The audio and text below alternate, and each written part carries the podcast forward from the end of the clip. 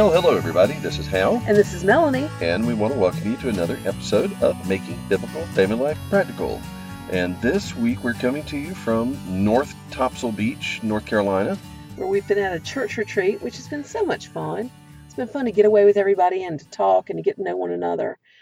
But you know, one thing that has come up on my radar, Hal, is I've talked to several people in the past just month Mm-hmm. who have estranged family members. Adult kids who, who haven't spoken to them in years, parents who haven't spoken to them in years, and, and it grieves me. You know, it, it's made relationships get right at the forefront of my mind. And this is the time of year when traditionally families are gathering together, even those who are not on the warmest of terms.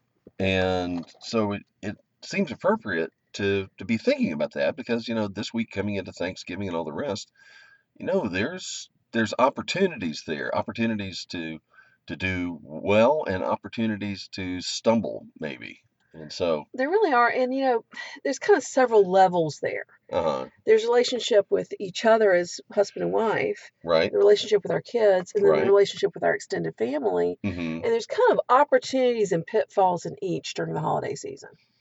You know, the opportunity is we're going to spend more time together. hmm You know, our extended family's coming in, all of our adult kids are coming into town, you know, parents, grandparents. We're all going to be gathering this week. We're going to be gathering several times over the holidays. hmm And so there's an opportunity there. There's an opportunity, you know. I remember someone once said, every time you speak to someone you love, you have an opportunity to make that relationship a little bit stronger or to make it a little bit weaker. Well, I, you know, I think it was um, uh, Stephen Covey talked about an, like an emotional bank account in relationships that when you when you have positive, affirming, affirming kind of uh, interaction, that's like de- making a deposit into that account. And the times when you're under stress, when and sometimes it's unavoidable.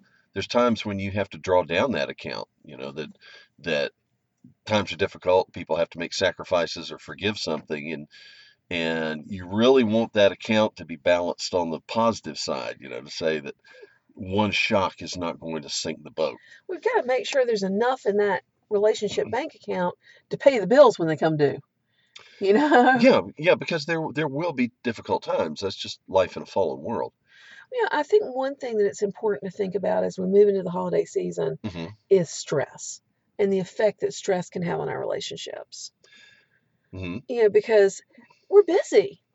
You know, I'm cooking for 16 people this week. You know, Yeah.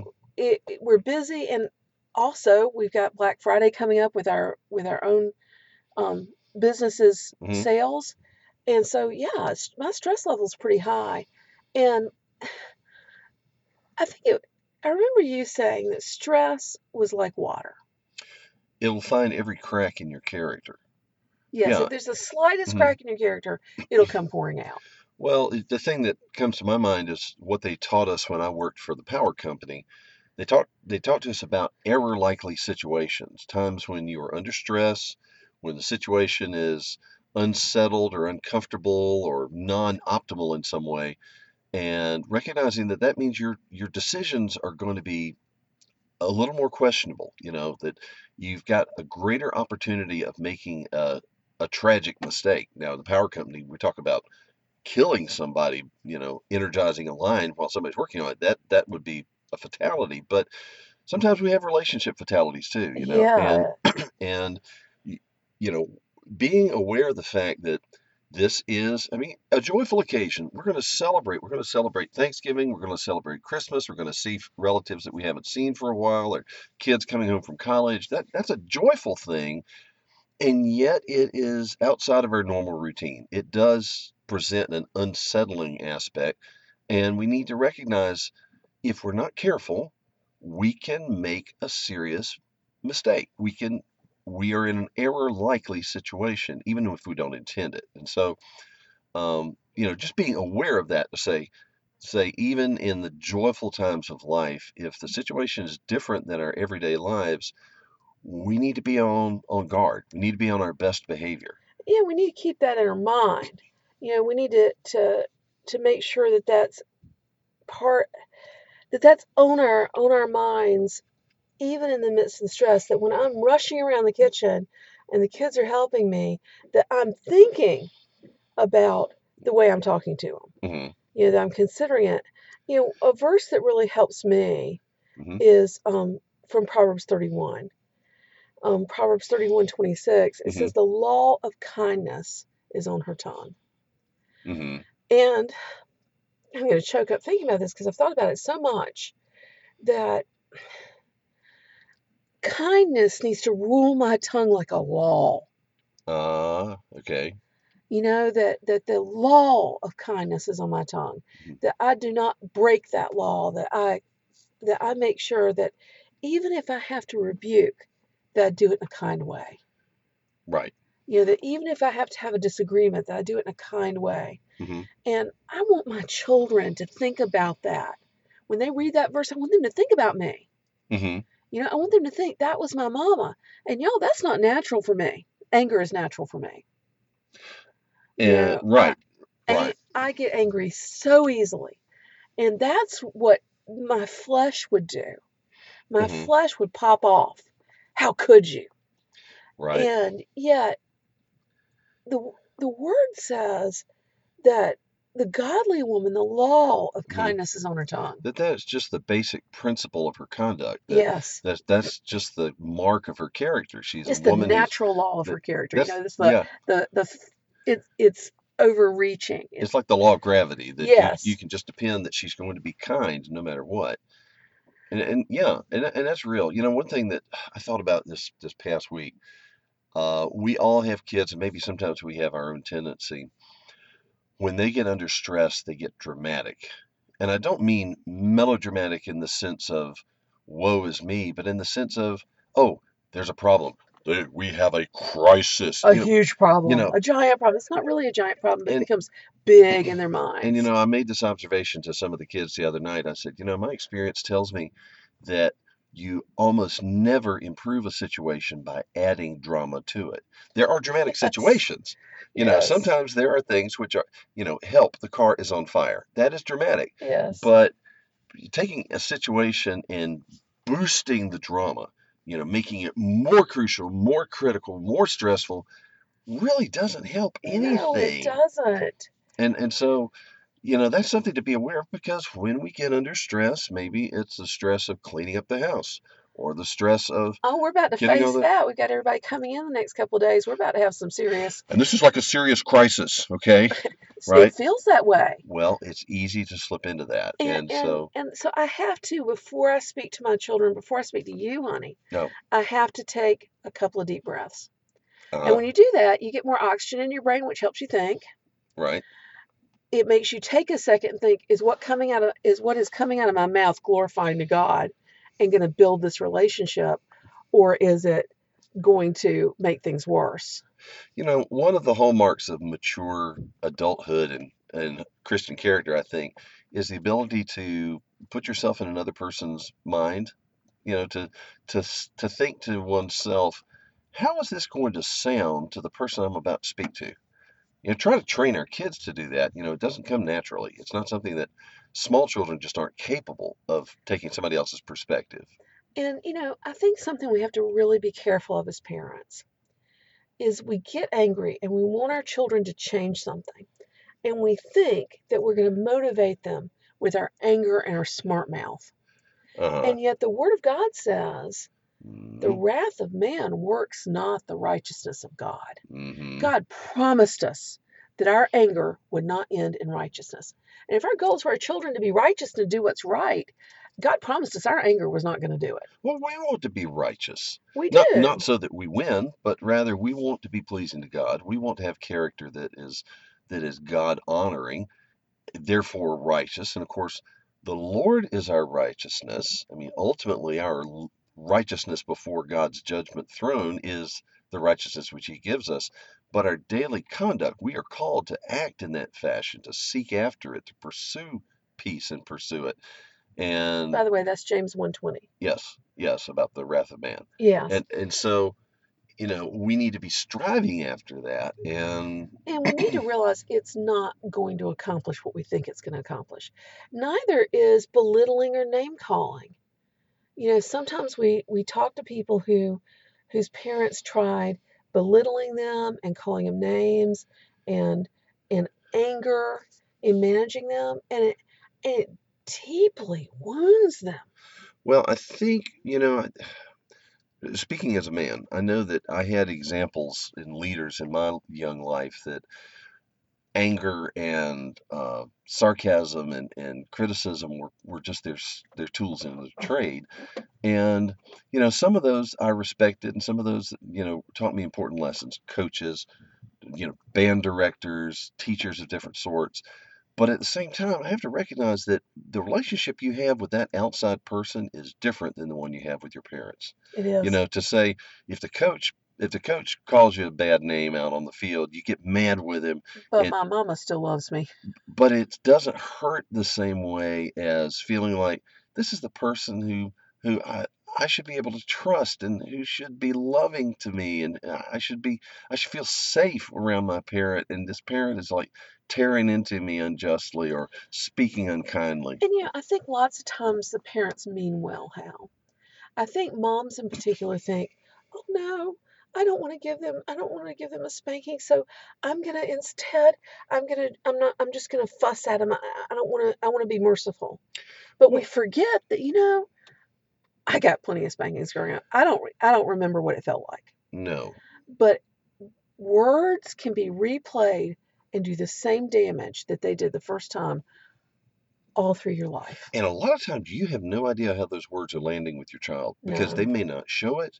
You may stumble into something that they have a deep rooted fear about that they haven't even been willing to discuss with you.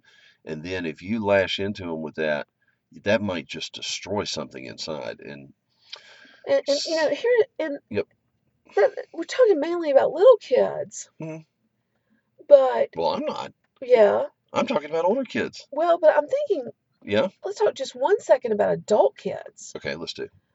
You need to be really, really careful with those kids that are 17, 18, 22, because y'all, they can walk away and you may hmm never see them again And unfortunately, we hear the stories, all the and, time. and not just from people out of the thousands at a conference, but I mean people in our in our circle of friends, but people close up and local who have kids who have just for one reason or another have taken offense, whether it's the parent's fault or or something else. They've taken offense and they have cut off the communication. They have cut off the relationship. You know, that is like an emotional fatality. And we need to be sure, you know, you know, to some extent we can't be responsible for others' behavior, especially as adults. But But as the older adult, the more mature Christian, we should be the one building up and repairing and restoring relationships, not destroying them. let's make sure that that at the very minimum we are not causing offense. We're not Yes, it, that if anybody's angry with us, then it is an unjust anger. right. You know, that's not something that we have provoked. And so, um, yeah, so we need to be aware of that kind of thing. And and that I, I think you, you make a good point. I mean, you're talking little children, you're talking big children, you're talking adult children, and the way that you discipline them has to change as they grow and mature. But relationships can be destroyed at any point. They really can. And and folks, I don't want any of you to go through the pain that we have seen in some of the folks that we've counseled with and talked to. I don't want you to go through that pain, the pain of a broken relationship with your child, Mm, because I just, it's worse than death in some ways. And and so mhm. let's work on controlling them. But you know, Hal, it's time to take a short break. And and you know what? I'm just thinking this is really appropriate because our sponsor has a message that we all need more kindness in our lives. It's the truth. And so let, let, us listen in from our sponsor. We got a short break and then we'll be right back.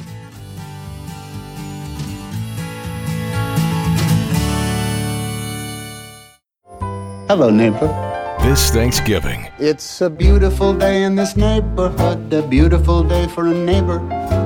Please won't you be my neighbor? It only takes one person We are trying to give the world positive ways of dealing with their feelings. Yeah? Like what? to inspire a world of kindness. There are many things you can do. Based on the true story of the friendship between Mr. Rogers and a cynical journalist. You love broken people. Like me. Sometimes we have to ask for help, and that's okay. Starring Tom Hanks and Matthew Rhys. I think the best thing we can do is to let people know that each one of them is precious. A beautiful day in the neighborhood. Rated PG. Parental guidance suggested. In theaters November 22nd. For tickets and showtimes, go to resources.abeautifulday.movie.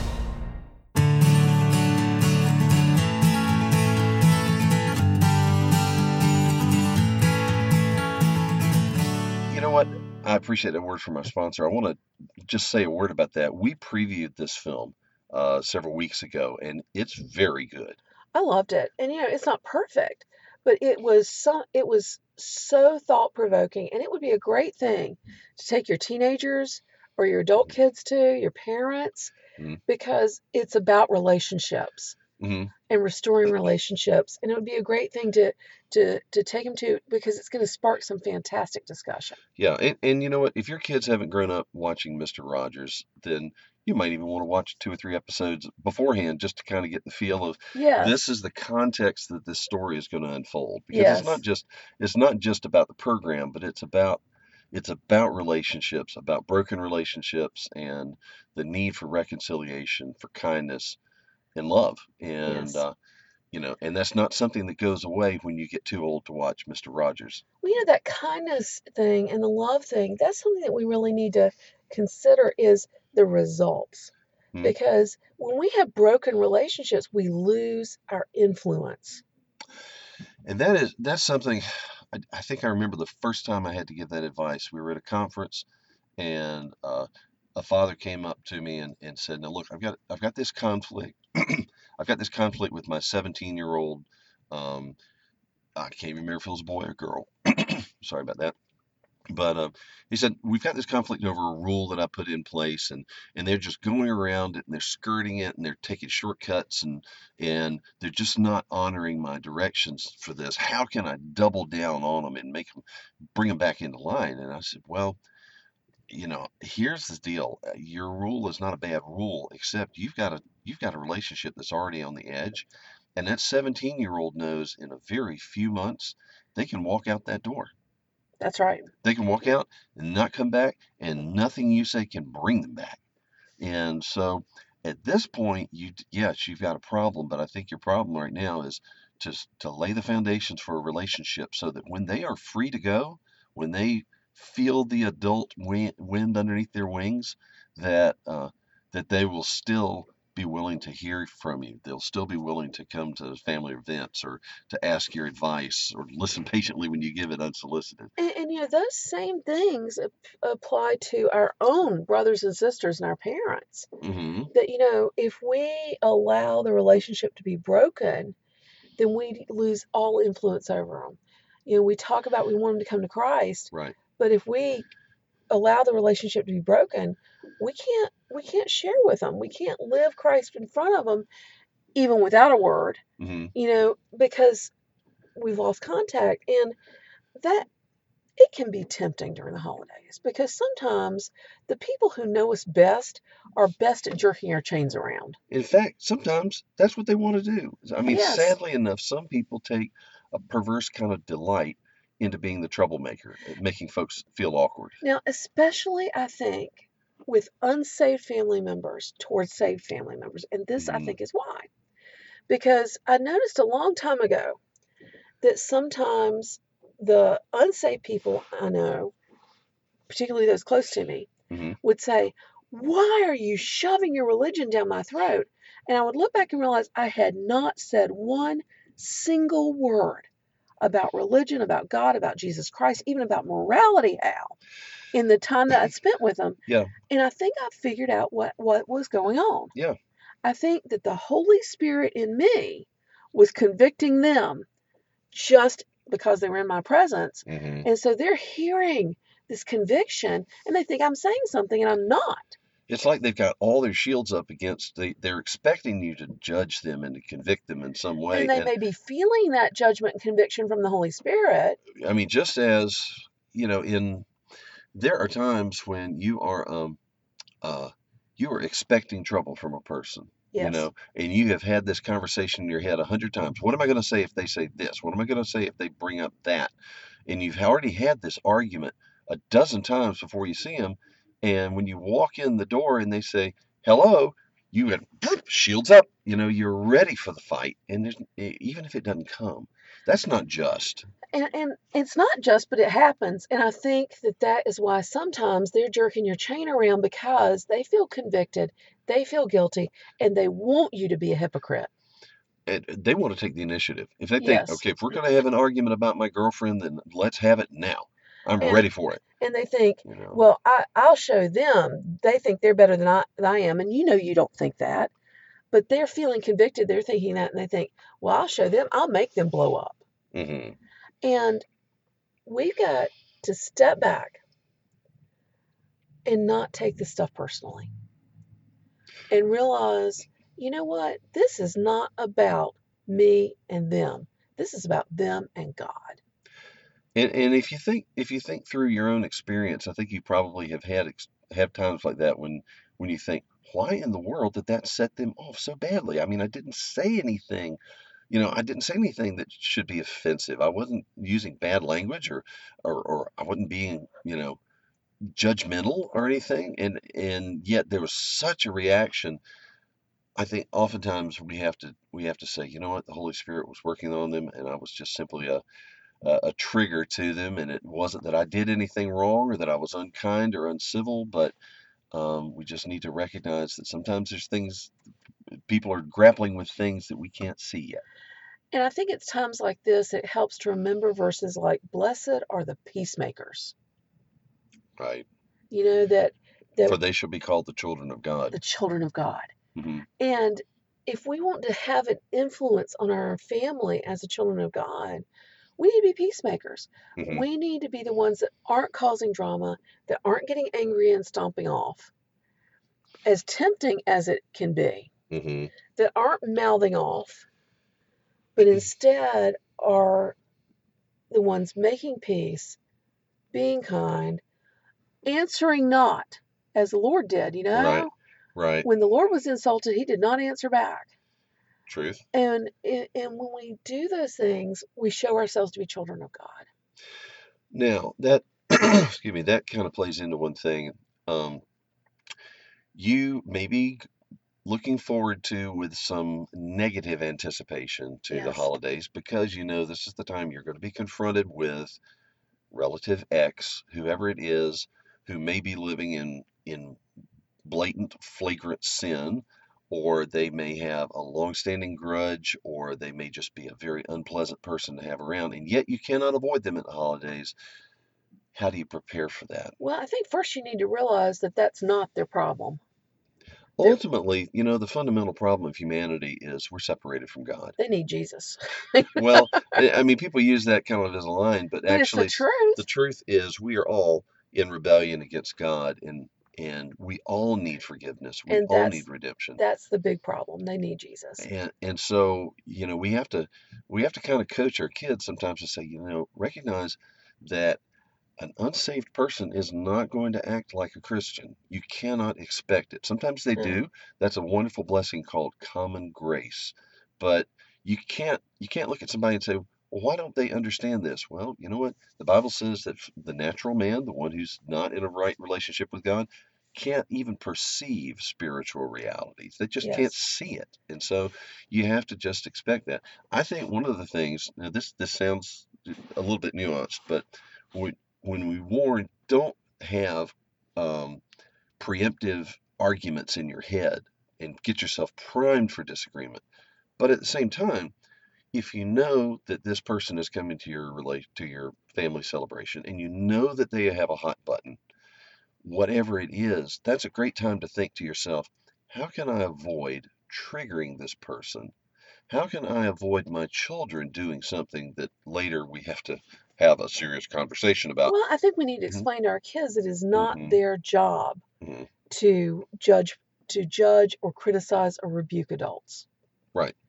And you can say, "Look, I know that Uncle such and such, you we all know that he's in sin. Right. We all know that. And Yes. you know what, kids? He knows it. And we Mhm. need it is not your job to criticize him. Instead, when you want to say something, pray for him. Right. pray for him and be kind to him and show him hospitality because that from you is more likely to win him than your rebuke. And and we probably need to say that to our teenagers as well because they have oh my word, the hypocrisy detector is strong with that one. And and yet you need to say, I know that maybe your heart is burning within you to say something very pointed here, but this is not the time and place, and you are not the person to say it to them. Yes. You know, you are right in your reaction that you feel like this is an offense to God. Yes, it is. But God is able to fight this battle without you, son. And so, and so, you know what? You can talk to your kids ahead of time and say, look, you know, when when Aunt Martha, we don't have an Aunt Martha, I'm picking a name at random. Yes. You, you know, when Aunt Martha comes and she's going to want to talk about politics, please don't. yes. Just, just, just let follow mom's lead, follow dad's lead. You know, it's best if we don't have an argument about this because guess what? We can't fix it at Thanksgiving dinner. And so, what are some things you can say? Yeah. You can say, "Yes, ma'am. Thank you." Um, Mm. you can say, "Thank you. I'll consider that." And that Mm. says, "I heard you. I'm taking you seriously. I will think about what you said, and it's my decision." Right. Right. And so when your great when your great uncle comes and for the 25th time says, "My word, you're getting fat. You need to lose some weight." And then you can just smile and say blandly, "You know, probably wouldn't hurt, would it?" And and then just let it drop. Yeah. Okay, don't don't get defensive. Don't say it's a glandular condition. It may be, but don't, that's not the issue. Just let it go. And so, You know, purpose Mhm. that you want to glorify God in your relationships. How do Mhm. you do that? By being kind, hmm by showing love, hmm by showing interest in the other person, hmm by asking them how they're doing in their lives and considering it and praying for them, by treating others the way that you want to be treated. You know, if you're going into a situation where everybody believes differently than you, you don't want them jumping on you. Well, and, and that's you know what this is another thing too. People who are people who are in in some sort of ethical moral quandary or struggle or they're in rebellion against God or they're running from God or whatever they you know they feel that. They get it. God's working on them. But they I tell you what they don't find kindness in their life. They the don't. people they hang around with the people that they naturally may choose to associate with are not going to show them love. And when you can show love and kindness to somebody even an unpleasant somebody that can open doors Now, what we are not saying is to take Christ out of your celebration. absolutely not Okay, we're talking about personal one on one interactions. If the Lord moves you to share the gospel, share the gospel, right but be kind, Mhm. okay? But in your celebration, you should be glorifying God. Mhm. Go ahead, sing the hymns, read the passages, hmm talk about it, pray. And what's interesting to me is that our family members who don't know the Lord have loved those traditional aspects of our celebration where we glorify the Lord almost more than the rest of us. Well, I think I think that God creates in all men a a desire to worship and a Yes. desire for the transcendent. And you know, in our secularized uh, humanistic culture, an awful lot of that just gets written out of the script as if, oh, that's all just hocus pocus. It's it's make believe, fairy tale type stuff. And yet, in our in our heart of hearts, we're saying, I still feel this need for ritual. I feel this need for traditions For meaning, there's some, something meaning that's missing in my life. And I've seen that even in some remarkable and unexpected places where people respond to the invitation come in and join our celebration. We are thinking about the transcendent God. We are worshiping the one who created us and sustained us and has blessed us through another year, and you're invited. And it's amazing sometimes the reaction of people who who it's like, I've been hungering for this and I didn't realize it. And when you are personally showing kindness and hospitality and love and worshiping the Lord and glorifying Jesus Christ in your celebration, it makes a very, very powerful draw to the gospel to your family and friends. We were just talking about this with somebody the other day, and, and they, they were explaining something something really bad that had happened in their lives, and they, through much struggle and prayer, they they had been working to forgive the person that did it, and their coworkers who knew about the situation were just astounded, and they and they were just they weren't you know arguing with them. They were just saying, how how can you do that? How can you how can you be kind to this person? I mean, they were really confused. How is that even possible? And that is a testimony. Too much is given, much is required. Yeah, you know, and and that's what you know. Somebody somebody was talking about about the situation at- at work, and they were not a believer at the time, and and their boss was, and their boss uh, their boss took took the blame for this employee's mistake, and the employee says, "How? Why?" And he said, "Well, because I think about how much God has forgiven me, and I'm a follower of Jesus, and now that I'm in a position, sometimes I get to take the blame for somebody else, just like He did for me." And that just I Wow. blew her out of the water. And so, folks, as we move into the holidays, hmm let's guard our relationships. Let the law of kindness rule our tongues hmm and look for an opportunity to glorify God in this. Right. So, look, we hope that you have a blessed Thanksgiving, a wonderful holiday. Remember, this is an error likely situation. Pray, take a deep breath, but may God bless you in every respect, in all of your gatherings and in the preparation for them. And head over to our site. Mhm. We've got some amazing sales going on at raisingrealmen.com. Right? And we'd be grateful if you would review our podcast on iTunes, Spotify, and iHeartRadio. Oh, that would be awesome. Okay, look, we look forward to talking with you again sometimes. we try to take biblical principles into 21st century family life. Until next time, I'm Hal. And I'm Melanie. Thanks for listening. Bye, y'all. You've been listening to Making Biblical Family Life Practical with Hal and Melanie Young. If you found this program interesting, challenging, and encouraging, why not join us on the web at halandmelanie.com. That's H A L A N D M E L A N I E.com. Or follow us on social media. You can find us on Facebook at Facebook slash Hal and Melanie or Facebook.com slash Raising Real Men. This program is a production of the Ultimate Homeschool Radio Network. Join us next week when we'll be back to talk about making biblical family life practical. Until then, thank you and God bless you for listening.